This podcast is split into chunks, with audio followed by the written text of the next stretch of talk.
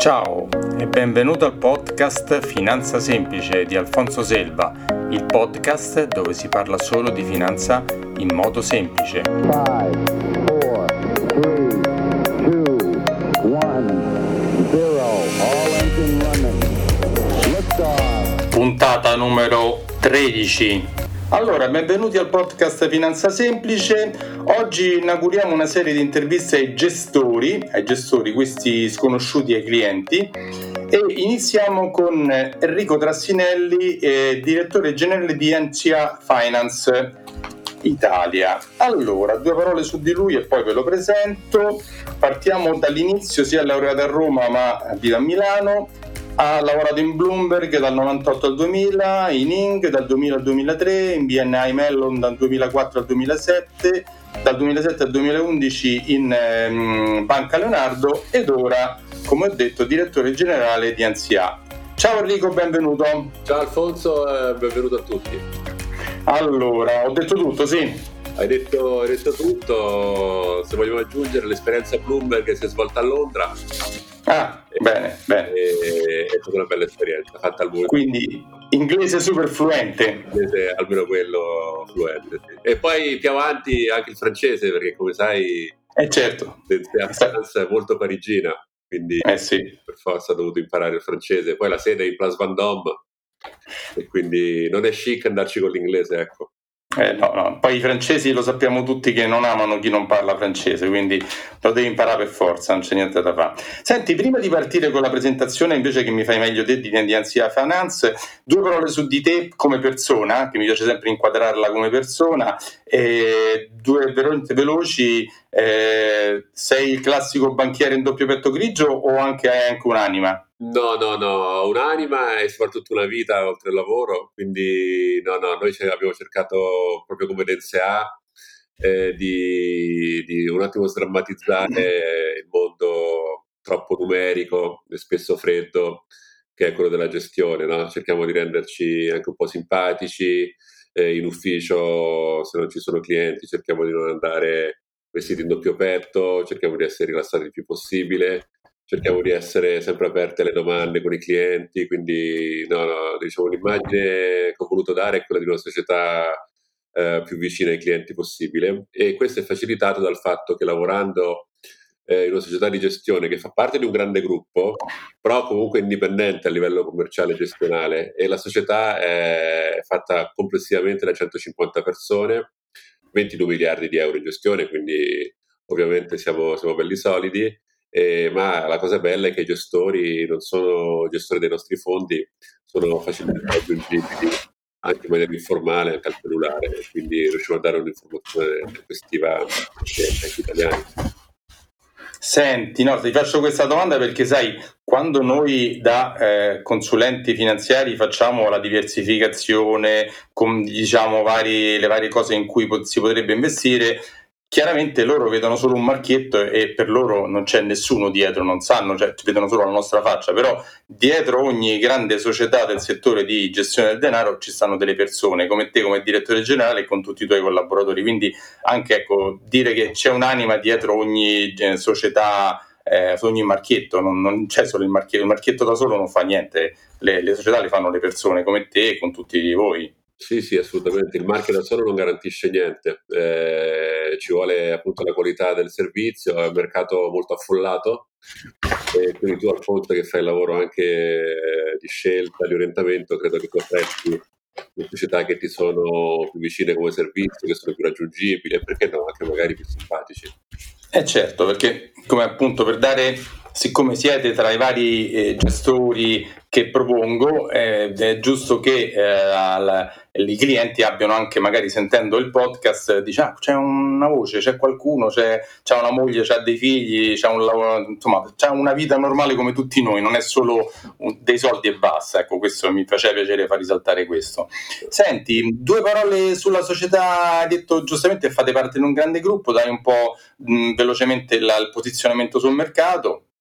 Sì, allora il grande gruppo di cui, di cui facciamo parte da ormai da cinque anni è il gruppo Natixis, eh, che detiene dei gruppi bancari in Francia, oltre a fare gestione di patrimoni, e loro gestiscono complessivamente eh, quasi 900 miliardi di eh, euro di patrimonio, quindi sono a gli effetti un colosso di risparmio eh, mondiale, però la cosa bella è che possiamo appunto avere le spalle larghissime eh, della nostra capogruppo, ma possiamo comunque gestire in totale autonomia e possiamo avere una gamma prodotti che è semplice perché non sono più di 20-21 e come ho detto prima possiamo parlare con i gestori con molta facilità. La società Dense A eh, è appunto a sede a Parigi, gestiamo come ho detto prima 22 miliardi di euro eh, divisi su 20 fondi, quindi ecco diciamo mi piace sempre ricordare che siamo semplici, leggibili, non troverete tantissimi codici ISIN, è una società che fa della semplicità nella gestione della comunicazione il suo punto di forza.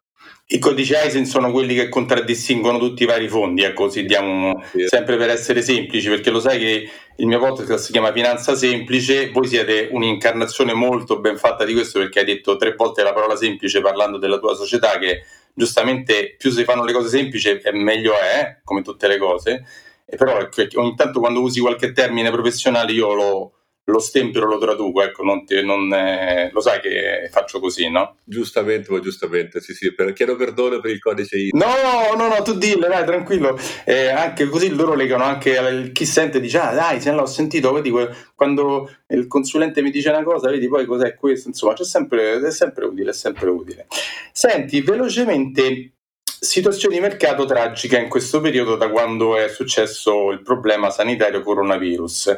È vero che venivamo da la più lunga salita di mercati dal 2008 fino al 2018 in cui c'è stato un piccolo inciampo ma poi si è ripreso nel 2019 però diciamo questa lunghissima, la più lunga di tutta la storia salita dei mercati si è interrotta eh, diciamo a fine febbraio e dai un po' una tua idea eh, velocemente di che cosa è successo, se, se, se, si può fare un raffronto tra questa e quella del 2008, che è la più grande crisi recente nel, nella memoria e oggi?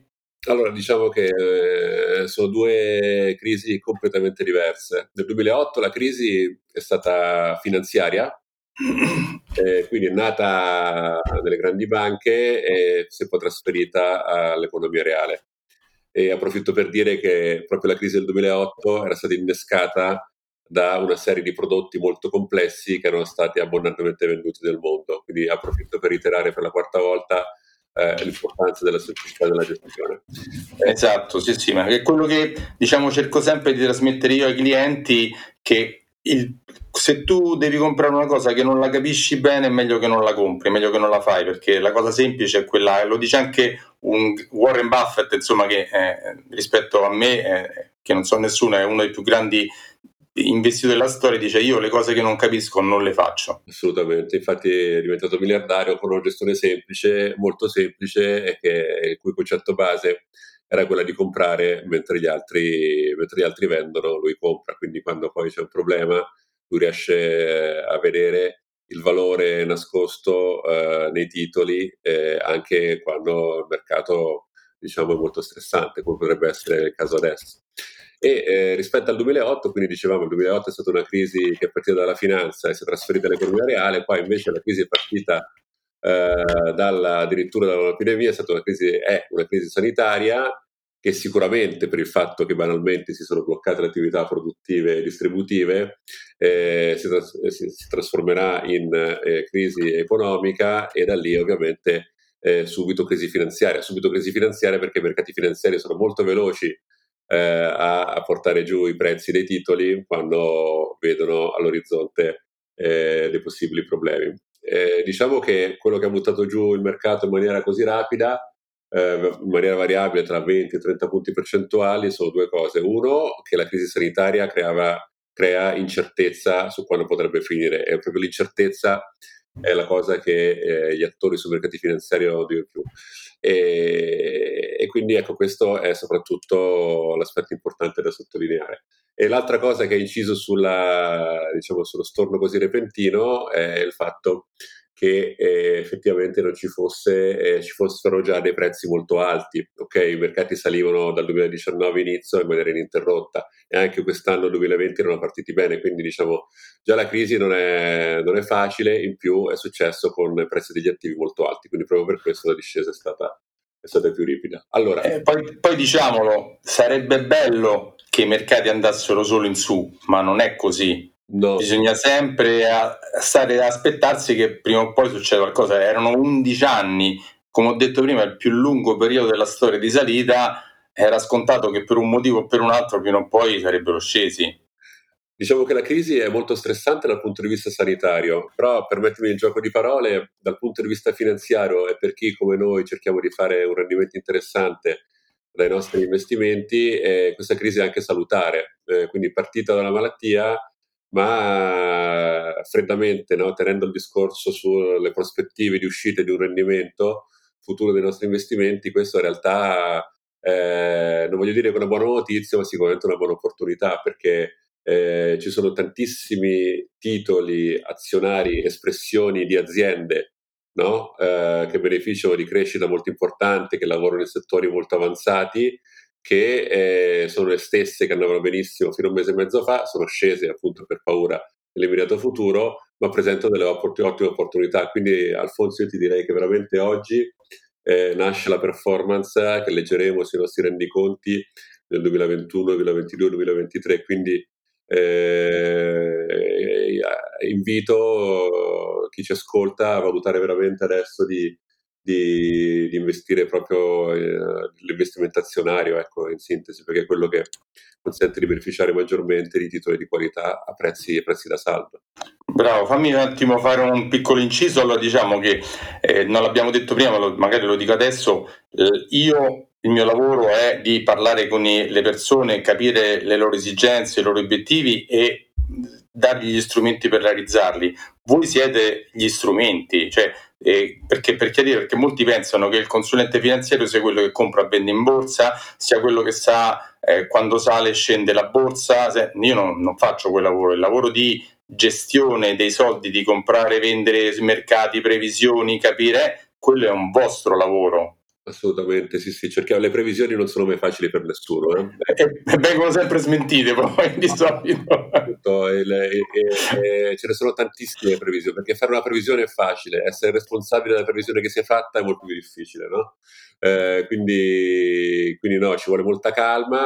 Eh, io dico sempre per assicurare che eh, chi comanda nel mondo, grandi società, banche centrali, governi, nessuno di questi ha un interesse che i mercati finanziari rimangano diciamo, alla metà del valore di un mese, di un mese fa eh, a, lu- a, lungo. Quindi diciamo che per quanto compete ai potenti del mondo si farà di tutto per cercare di uscirne. È ovvio che ovviamente è un mercato, quindi fatto di compratori e venditori e secondo me il punto di svolta sarà quando si vedrà che nei paesi occidentali la, uh, l'epidemia avrà raggiunto un picco e poi esattamente come è successo in Cina si andrà verso una riduzione e poi ritorno alla normalità. Quindi... Il principale indicatore dovrebbe essere l'America perché sappiamo che l'America è eh, il, la principale economia del mondo sia sotto il lato finanziario sia sotto quello effettivo di produzione quando l'America guarirà un po' prima, perché le borse scontano sempre prima, ripartirà il mercato. Questo è quello che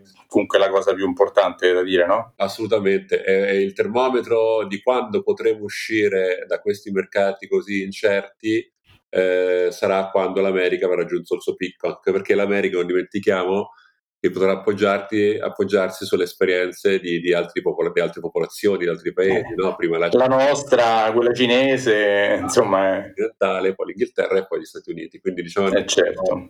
in fila, se vuoi, da, da est verso ovest questa, questa epidemia. No? Quindi diciamo c'è ci sono de- dei trend su cui appoggiarsi e io sono certo che questo è quello che determinerà la vera ripresa dei mercati finanziari. Non bisogna neanche, Alfonso, eh, perché oggi ci parliamo dopo la fine, oggi è una buona giornata, eh, ieri è stata una buona giornata in borsa, l'altra settimana non è stata male, i mercati hanno già recuperato un po'.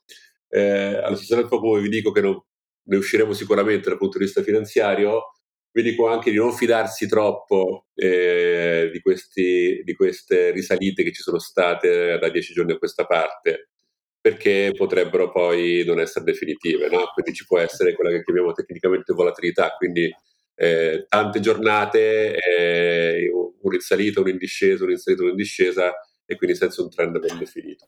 Potrebbe essere, come si dice in gergo, il rimbalzo del gatto morto, no? Eh, potrebbe essere potrebbe... il rimbalzo del gatto morto, quindi fuori dalla metafora del gatto, un, dopo una grande discesa, un piccolo rimbalzo per poi continuare la discesa. Potrebbe essere questo, potrebbe essere, diciamo, una lettera L per il momento, nel senso che si è sceso, ci si stabilizza su un certo livello, magari un pochino più alto, ma si tiene a lungo finché poi non arrivano le diciamo, maggiori certezze dal punto di vista dell'uscita dall'epidemia. Allora Enrico, potresti cortesemente spiegare meglio cos'è la volatilità con parole povere, anche per far capire nel concreto cos'è in borsa la volatilità? Allora, in parole molto semplici, la volatilità è l'oscillazione attorno alla loro media dei prezzi dei titoli, quindi i prezzi delle azioni, i prezzi delle obbligazioni.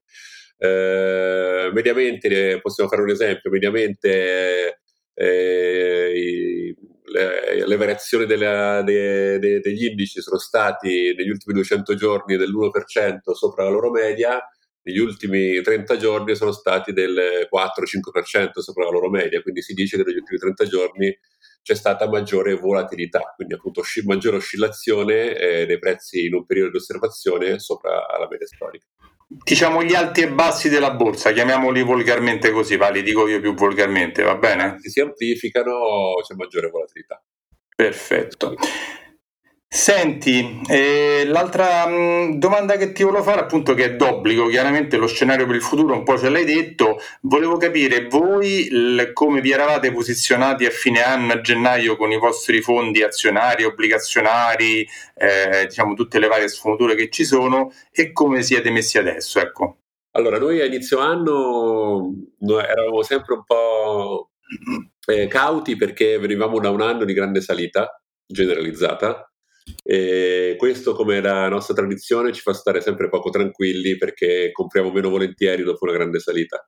E quindi abbiamo iniziato a ridurre un po' l'esposizione ai mercati azionari, tutti i fondi diciamo, flessibili che possono spostare la percentuale d'azionario che hanno dentro il fondo, abbiamo, abbiamo comunque ridotto. E, comunque c'era, c'era già il virus in Cina, eh, c'era un po' di segnali di rallentamento economico, quindi comunque, pur senza sapere il futuro, avevo già un po' ridotto. Eh, però è anche vero che da 10-15 giorni a questa parte, quando abbiamo visto tutti i governi, banche centrali mettere in campo tantissimi aiuti e sapendo diciamo che più o meno, come è successo in Cina, la parte sanitaria prima o poi guarirà, abbiamo iniziato a comprare ciò che secondo noi era ingiustamente sceso, era sceso troppo. E quindi abbiamo iniziato a ricompricchiare sapendo che magari quando abbiamo ricomprato noi negli ultimi settimane potrebbe magari non essere il vero minimo, eh, perché per indovinare un minimo... Eh... Perché il minimo non lo sa nessuno, diciamo la verità che chi dice che io compro i minimi e vendo ai massimi ti dice una balla micidiale, nessuno lo sa. Allora, ci vuole un mago o ci vuole fortuna? Nessuno. Ecco, la fortuna può succedere, il mago sappiamo che i maghi non esistono. Eh, eh, la, fortuna, la fortuna sì, possiamo averla avuta, come no? Siamo pronti, noi già consideriamo che non ce l'abbiamo, quindi la cosa di più è che eh, comprando titoli di alta qualità, ok, settore magari tecnologico, settore della sanità, settore dell'automazione industriale, alcuni ciclici, eh, abbiamo, siamo convinti del fatto dei buoni affari, pur senza essere certi ovviamente che quello è il minimo, quindi siamo pronti a vedere scendere i nostri investimenti un altro pochino, per poi vederlo risalire. Senti Enrico, visto che appunto voi siete i gestori, come fate a selezionare un titolo di buona qualità, di alta qualità? Quali indici prendete? Magari ne dico due o tre se magari sono quelli e poi magari li spieghiamo, il price earning, il return on investments o quale altra cosa prendete in considerazione e spieghiamola magari un attimo poi dopo quando si mi dici sì, questo sì, questo no. Allora, noi facciamo essenzialmente due cose quando si guarda il titolo. Eh, guardiamo l'azienda che questo titolo rappresenta eh, nella sua parte fondamentale, ok? Quindi guardiamo... Cioè, andare a vedere i bilanci, proprio quanto vende, dove vende, queste cose qua. Guardiamo il bilancio, guardiamo uh, la crescita, ma soprattutto guardiamo le prospettive di crescita, le prospettive di utili, eh, lo scenario competitivo, cosa dicono i loro fornitori, cosa dicono i loro clienti, quali potrebbero essere i rischi allo scenario che ci siamo messi in testa eh, parliamo spesso almeno una volta ogni due mesi, con un incontro fisico almeno una volta a trimestre, parliamo con i manager di questa società, anche grandissime, noi parliamo sempre soltanto col direttore finanziario e con l'amministratore delegato. Quindi fatto tutta questa serie di analisi fondamentali sulla società, sulla sua capacità di produrre, eh, di migliorare fatturato e utili, eh, andiamo a vedere quanto questa qualità eh, l'andiamo a pagare sui mercati finanziari. Allora lì Alfonso andiamo a vedere gli indicatori di bilancio che ci aiutano a capire quanto il mercato valuta questa società, perché esistono anche tanto, Alfonso, società ottime che hanno un prezzo che in borsa che incorpora una crescita molto ottimistica, quindi rimangono buone società, ma al prezzo che i mercati finanziari stanno esprimendo non ci sembra un buon investimento. Facciamo un esempio di Tesla che poco prima del, del, del ribasso era arrivata a delle valutazioni allucinanti, insomma erano fuori dal mondo. No, no, infatti perché l'emotività a volte vuol dire anche euforia no, in borsa, eh? quindi si stracompra un titolo pensando che possa guadagnare per i prossimi 50 anni con ritmo di crescita vertiginoso, no? quindi in questi casi qui è addirittura pericoloso perché il primo problema quando si viene giù da valutazioni elevate si possono avere dei, dei, grandi, dei, grandi, cali in borsa. Quindi andiamo a vedere il rapporto tra prezzo e utili, il rapporto tra prezzo e flussi di cassa, eh, il rapporto tra prezzo e valori contabili e tutta una serie di indicatori per capire eh, quando io decido di comprare o di mantenere un'azienda con portafoglio quanto, eh, quanto lo sto pagando essenzialmente. No? Quindi eh, oggi i rapporti prezzi utili di società ottime sono scesi, sono scesi però per un'epidemia e, e, alcuni di questi titoli non sono colpiti dall'epidemia, sono solo scesi perché è sceso tutto e quindi lì nasce l'opportunità di investimento. Il rapporto prezzo utile, facciamo un esempio pratico, se io pago un'azione 1000 e paga 5 di dividendo, eh, diciamo che quanto, quanto quell'azione mi rende comprandola cioè quanto, quanto, quanto a parte la riproduzione del prezzo. tra prezzo e utili eh, quanto, quanti utili per azione eh, possa avere eh, con, quel, con, quella valutazione che è espressa dal prezzo di borsa. Quindi quanti utili per azione. E poi posso anche analizzare i dividendi e si chiama dividend yield. Mi fa capire eh, a questo prezzo il dividendo che viene pagato quanto, quanto è in percentuale eh, del prezzo. Quindi mediamente adesso siamo attorno al in Europa a fare un portafoglio orientato ai dividendi si può portare a casa anche 5-6%, che non è, che non è male. Che è un risultatone. Eh, eh. Comunque, soprattutto rispetto alle obbligazioni, se devo avere un, un rendimento di 5-6% sulle obbligazioni, devo rischiare molto di più rispetto a, a un dividendo di un'azione, perché semplicemente io posso prendere eh, un'azione di alta qualità e avere il 5% da dividendo, mentre l'obbligazione per avere il 5% comunque devo prenderla un pochino più speculativa.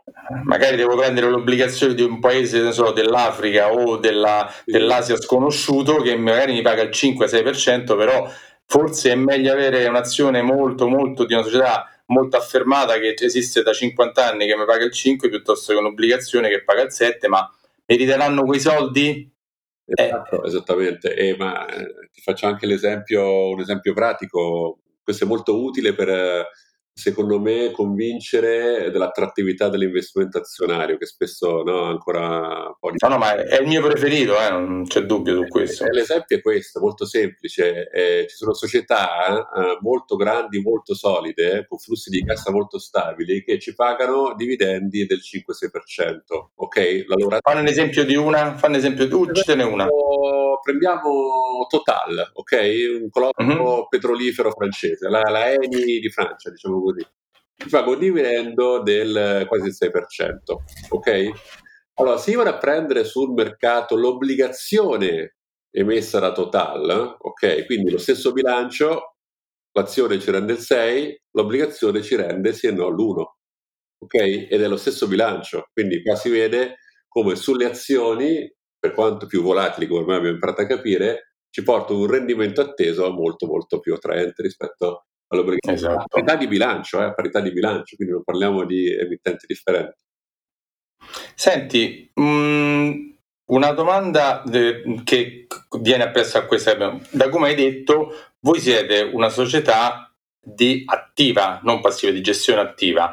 Eh, spieghi un attimo la differenza tra gestione attiva e passiva e i vantaggi e gli svantaggi? Allora, la gestione chiamata passiva, che si può fare attraverso ETF o attraverso fondi, eh, si concretizza nel replicare un indice di borsa. Nell'indice di borsa ci sono una serie di titoli, ok? Possono andare da, da 50 a 500 Eh, però l'indice, il fondo passivo, cosa fa? Compra esattamente i titoli che sono nell'indice nelle proporzioni in cui questi sono nell'indice. Diciamo che c'è, poca, c'è poco studio, attività, quelle cose che hai detto prima non ci stanno, cioè non si va lì a. Si compra una, una copia, si compra una replica, eh, quindi non, non, c'è scelta da parte di un gestore eh, per dire un titolo è meglio di un altro, ne metto di più, oppure questo non mi piace per niente, non lo prendo. Io so che tolte le commissioni eh, io eh, farò eh, più o meno la performance che ha fatto eh, l'indice. Ok, quindi il mio risultato. Commiss-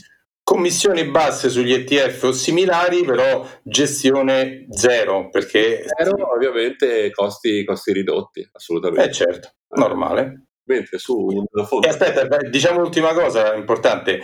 Se i mercati scendono, il gestore degli ETF non può fare niente. Se, se il suo mandato è di comprare quell'indice e l'indice scende, non è che può cambiare l'indice, ne compro di meno, cioè se scende scende tutto, è vero quando sale è tanto bello, ma quando scende è altrettanto brutto. Assolutamente, no, no, il patto è molto chiaro, si prende il 100% della salita, il 100% della discesa, non c'è speranza di fare meglio, speranza che invece c'è eh, in un gestore attivo. Il gestore attivo costa un po' di più, ma per un motivo molto semplice, perché il gestore per poter dire questo titolo mi piace più di un altro, ne metto di più in portafoglio, questo titolo non lo voglio, deve viaggiare, studiare, avere un team per studiare più titoli contemporaneamente, quelli che ci sono e quelli che non ci sono in portafoglio e quindi ovviamente i costi sono superiori. No? Eh, servono a remunerare i professionisti eh, della scelta, quindi i gestori e la loro attività, no? quindi esatto. ovviamente più, più costi e noi come DNCA, eh, per fare un esempio, siamo dei gestori che crediamo fortemente nella gestione attiva. Ok, per noi gestire vuol dire scegliere, quindi non ci è mai piaciuto in nessun portafoglio usare eh, fondi o ETF, ETF o fondi, fondi, fondi passivi.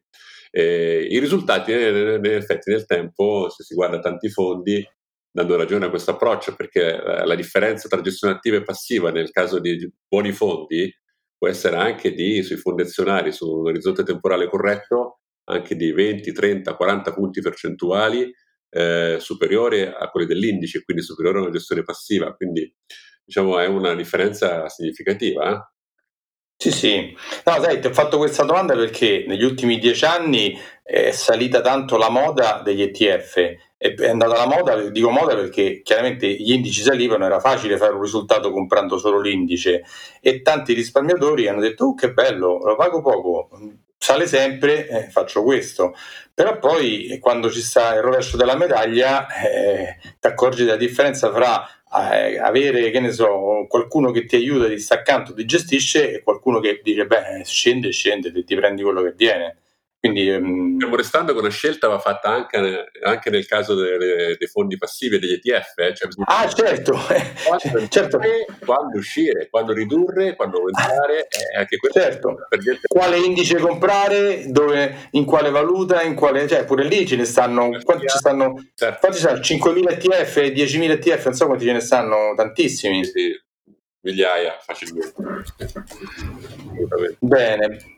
Bene, senti, mm, visto che stiamo appunto parlando invece di eh, attivo e passivo, abbiamo chiarito i settori per il futuro, qualcosa hai detto, però magari ecco, hai detto un prima, hai detto ciclici, che insomma ciclici non si capisce bene cos'è, quando uno dici tecnologia un po' nella nostra mente è chiaro, però se, ecco, se mi dici i vostri settori che per il futuro sono i preferiti e magari ecco, se mh, mm, mi dai qualche indicazione un po' di più.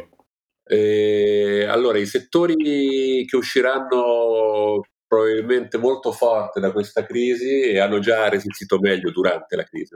Veramente sono sicuramente i settori della, della sanità, ovviamente, ma sanità eh, non vuol dire necessariamente i grandi colossi farmaceutici, perché ormai in borsa, no, con, con, l'avanzamento tecnologico, ci sono tante società che si occupano magari di biotech, quindi trovare diciamo, nuove, nuove molecole per la cura di malattia, quindi nuove cure oppure delle medtech, quindi tutte quelle società che intervengono uh, nella, uh, nella, ricerca, uh, produzione e distribuzione di cure più facili a livello diagnostico, a livello di, di, sensori, a livello di screening, quindi tanti, tante società di questo settore che sono comprabili negli Stati Uniti, ma anche tante in Europa, in Corea, in Asia, quindi ormai diciamo, c'è abbondanza di scelta anche in questo settore qua. Eh, I settori della sicurezza informatica, ovviamente dell'online, quindi ovviamente come Netflix, Amazon, avranno un mercato comunque eh, molto a lungo, eh, settori dell'automazione industriale, eh, quindi per l'aumento della produttività, eh, settori appunto della sicurezza in generale, eh, che è un tema molto sentito, settori dell'outsourcing, no? la società sono sempre più snelle e standardizzano sempre di più i propri servizi. Quindi, ecco, Quindi è... diciamo che settori vecchia industria tipo macchinari eh, o eh, che ne so, produzione di macchine, questi qua li vedi, non li vedi molto bene, non li vedete molto, anche sul lato petrolio, eh, idrocarburi, questa parte qua. Ma vediamo, allora le macchine, contrariamente a società del settore dei servizi, eh, ovviamente fanno fatica a riconvertirsi dal, dall'auto a combustibili fossili, eh, quindi a benzina o diesel,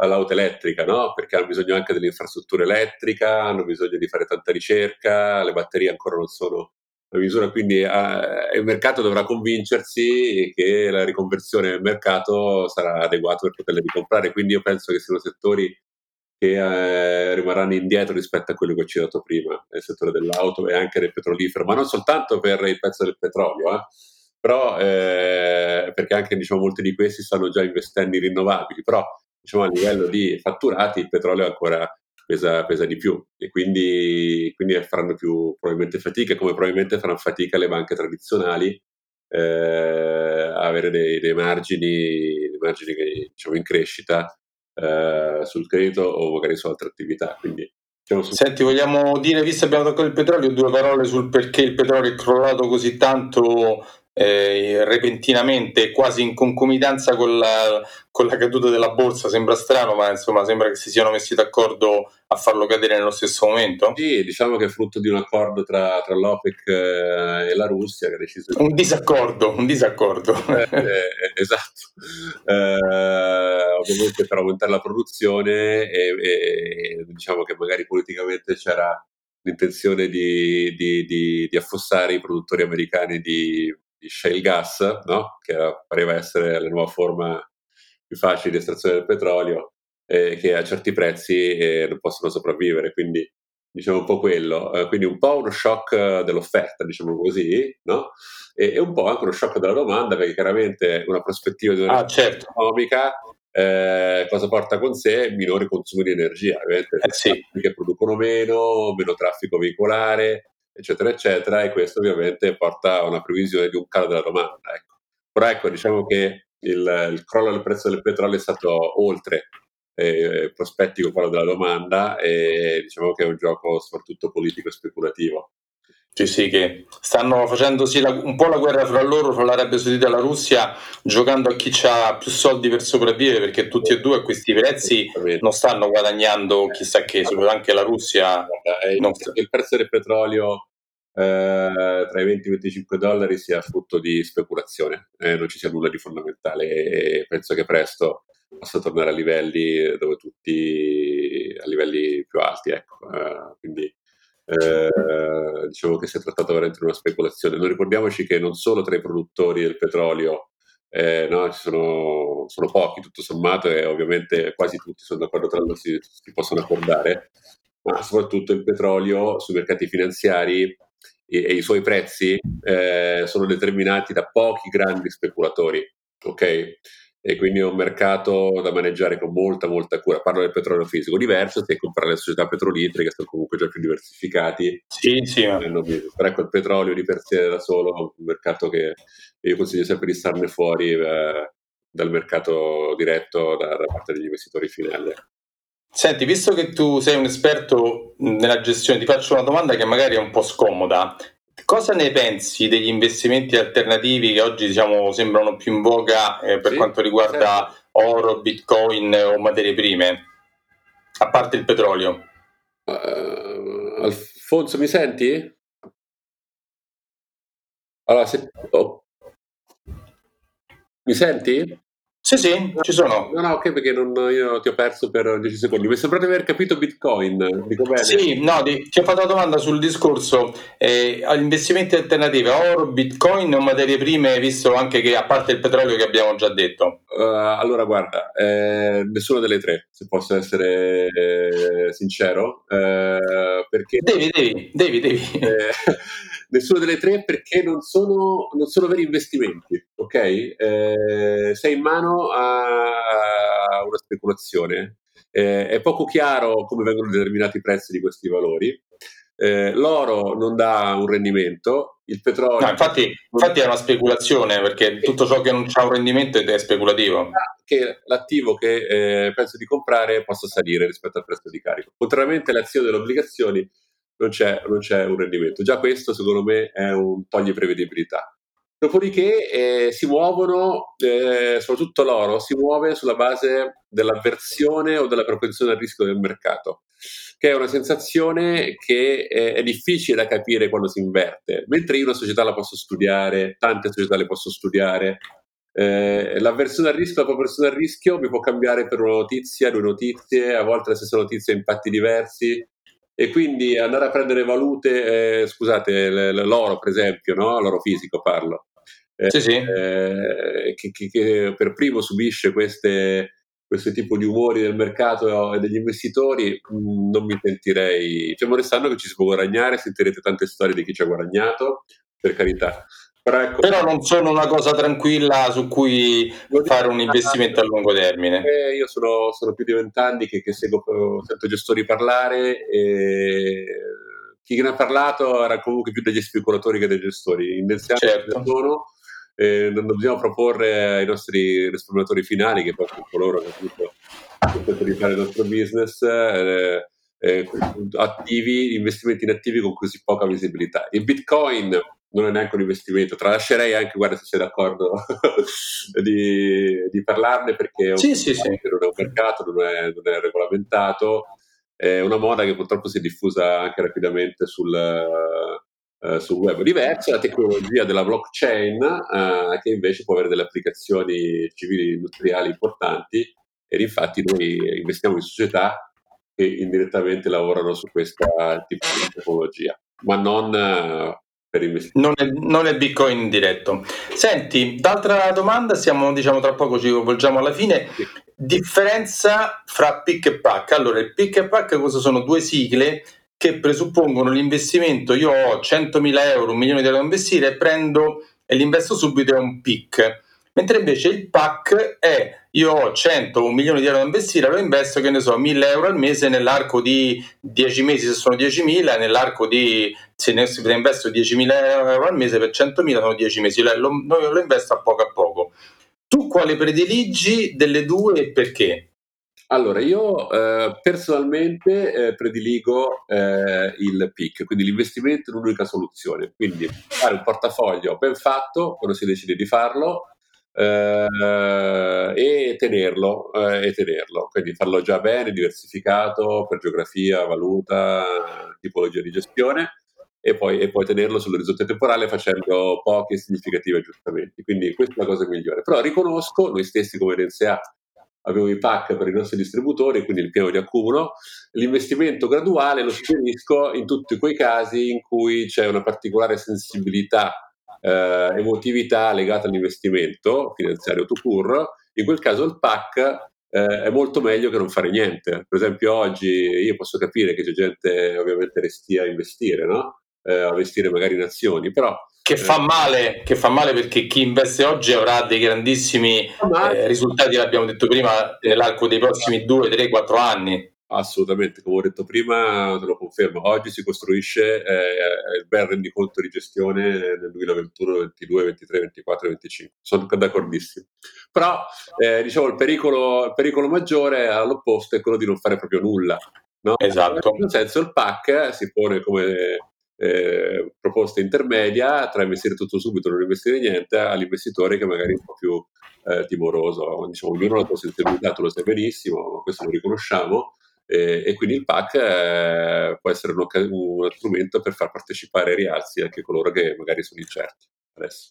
Senti, cosa ne pensi di tutti quei 1500 miliardi che sono fermi sui conti correnti degli italiani? Cioè, hanno una ragione per farlo? C'è qualche ragione finanziaria per lasciarli sui conti? Il, no, il conto corrente è conto, troppi soldi, l'eccesso di liquidità, probabilmente parliamo di eccesso di liquidità, non di liquidità che sempre serve, ma l'eccesso di liquidità sul conto corrente eh, alla fine, diciamo, negli ultimi 20 giorni andava bene, no? Ovviamente, però diciamo sul eh. fronte temporale eh, non va bene perché veramente l'eccesso di liquidità, soprattutto durante i cali, può portare un rendimento, l'eccesso di liquidità che può proprio migliorare, no? quindi si può avere più liquidità e realizzare i propri obiettivi personali e professionali. Eh, sai perché ti faccio questa domanda? Perché perché adesso dopo la crisi è uscita mettete i soldi sul conto corrente mettete i soldi, e adesso sembra un buon suggerimento ma siccome questo suggerimento lo davano anche nel 2008 e, e poi chi l'ha seguito nell'arco dei successivi 10-11 anni ha solo visto una perdita dovuta all'inflazione e al mancato guadagno mentre invece chi ha investito e non l'ha lasciato sui conti correnti ha avuto una grossissima rivalutazione dei propri soldi pur se è stato sempre investito in borsa quindi uh, il secondo... fare un semplice grafico, Alfonso, dove su una linea metti sì, sì. lo zero, cioè il rendimento, e sull'altra linea 50 investimenti diversi tra loro negli ultimi 5, 10, 15, 20 anni e vedrai che non ce n'è uno che, è, o pochissimi che vanno sotto lo zero, sono tutti molto, molto sopra. Eh, lo sai che noi, noi, abbiamo questa grossa difficoltà nel combattimento con il cliente, dico, dico, combattimento nel senso di fargli traguardare questa sensazione di falsa sicurezza a lasciarli sul conto corrente, perché poi non è solo rendere lo zero, ma è inflazione, costo del conto corrente, insomma ci stanno tantissime cose negative, quindi sì, sì. È, una, è una cosa che sai voi, a voi arriva l'investimento e lo lavorate, noi dobbiamo invece fare la parte prima, cap- fargli capire che lasciare tanti soldi oltre quelli che servono per la gestione normale quotidiana della propria vita ha poco senso sul, sul ah, conto corrente, non ha nessun senso. Assolutamente, non ha nessun senso. Oggi poi, in particolare oggi che come vi ho detto più volte io e te Alfonso in questa, in questa intervista, eh, oggi è, è, è, veramente un peccato mortale con, con, tutta questa qualità a questi prezzi. È come il panettone, anche se è più stagione di colomba, anzi, la colomba dopo Pasqua, è, è, come comprare una colomba dopo Pasqua, no? Allora, dopo Pasqua la pago molto meno. Allora, eh sì. è buono uguale però, no? Prima e dopo Pasqua. Quindi come dicevo prima, ci sono tante, come gestori abbiamo tantissime idee di titoli da comprare, nei settori ovviamente corretti, ben diversificati, che oggi li paghiamo 30% meno rispetto a quello che li pagavamo all'inizio gennaio. Eh, non so se sei d'accordo con l'altra diciamo, grande raccomandazione, per me sbagliatissima, di state liquidi fino a, che non, fino a che non finisce questa cosa e poi rientrate. E no, a quel momento...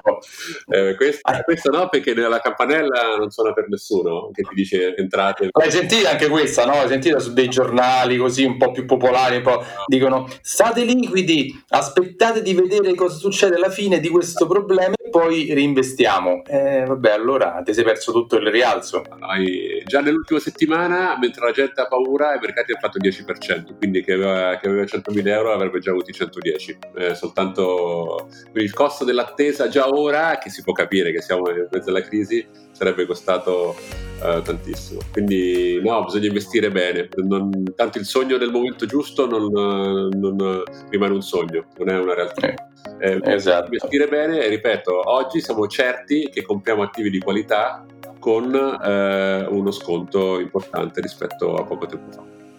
Senti Enrico, ti ringrazio della chiacchierata, è stato come al solito, a parte quelle che ci facciamo privatamente, ma insomma questa che pubblicherò qui sul podcast, molto molto interessante. Se vuoi dare qualche riferimento magari dove potersi, qualche, qualche cliente investitore vuole andare a vedere qualche informazione in più su DNCA, volentieri? Allora, se, sì, c'è il nostro sito eh, dnca-investment.com, eh, c'è il sito con la bandiera italiana, quindi cliccate lì e trovate tutti i nostri, i nostri contenuti, eh, interviste, video, ricerche sul mercato, tutto in italiano, quindi lo potete curiosare lì oppure sulla nostra pagina LinkedIn eh, DNCA Italia ci sono altri contenuti che sono accessibili in maniera anche molto, molto rapida.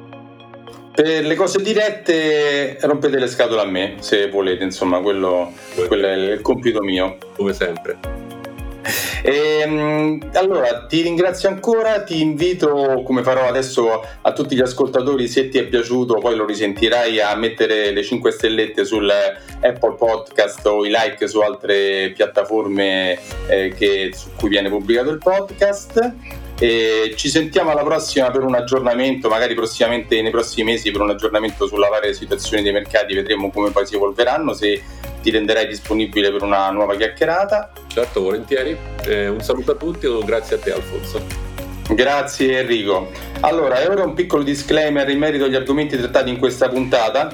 Ogni informazione o opinione di cui parlate è strettamente personale e può essere oggetto di cambiamento senza preavviso. Ogni ascoltatore è libero di controllare, informarsi in merito e crearsi la sua personale opinione riguardo agli argomenti trattati. Difatti, le previsioni, le idee e le informazioni contenute in questo, in questo podcast non contribuiscono alla sollecitazione all'acquisto o alla vendita di prodotti finanziari, bancari, assicurativi o simili e non costituiscono sulle direzioni di pubblico risparmio. Alfonso Selva, Enrico Tassinelli e di NCA non sono responsabili di nessuna decisione di investimento o disinvestimento presa dagli ascoltatori che decidono in piena autonomia decisionale e al proprio rischio.